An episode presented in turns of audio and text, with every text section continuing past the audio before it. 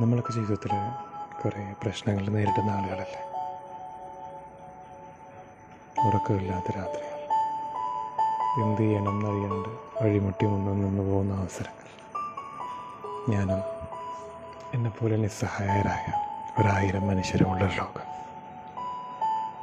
പ്രശ്നങ്ങളും ദുരിതങ്ങളും ഒക്കെ നിറഞ്ഞാണ് നമ്മുടെ ജീവിതം എന്ന് എനിക്കറിയാം.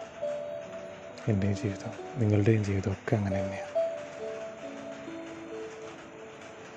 ഇന്ന് ഞാനൊരു കാര്യം പറയാൻ വന്നത് പ്രശ്നങ്ങളെ പ്രശ്നങ്ങൾ എന്നുള്ള രീതിയിൽ കാണുന്നതിന് പകരം ഒരു മെച്ചപ്പെട്ട രീതിയുണ്ട്. ചലഞ്ചസ് ആയിട്ട് കാണാം. വെല്ലുവിളികളായി കാണാം.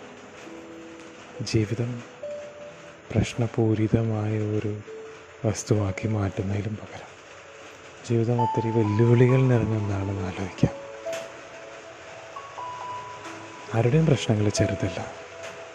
ആരുടെയും പ്രശ്നങ്ങൾ വലുതുമല്ല. എല്ലാവരുടെയും പ്രശ്നങ്ങൾക്ക് മുൻതൂക്കമുണ്ട്. സാഹചര്യങ്ങളാണ് പ്രശ്നങ്ങളുടെ മുൻതൂക്കങ്ങൾ നിശ്ചയിക്കുന്നത്.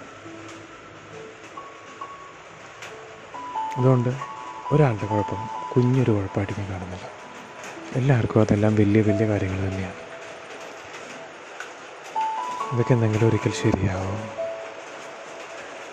പത്ത് ചലഞ്ച് നമ്മുടെ മുമ്പിലുണ്ടെങ്കിൽ ഒരെണ്ണം നേരിട്ട് അത് അങ്ങനെ അങ്ങനെ എന്തെങ്കിലും ഒരിക്കൽ ഈ ചലഞ്ചുകളെല്ലാം നമ്മളിലൂടെ കടന്നു പോവുകയും നമ്മളൊക്കെ ജയിക്കുകയും ചെയ്യും. ഇപ്പോൾ നല്ല അടിപൊളി മഴ പെയ്യുന്നുണ്ട്.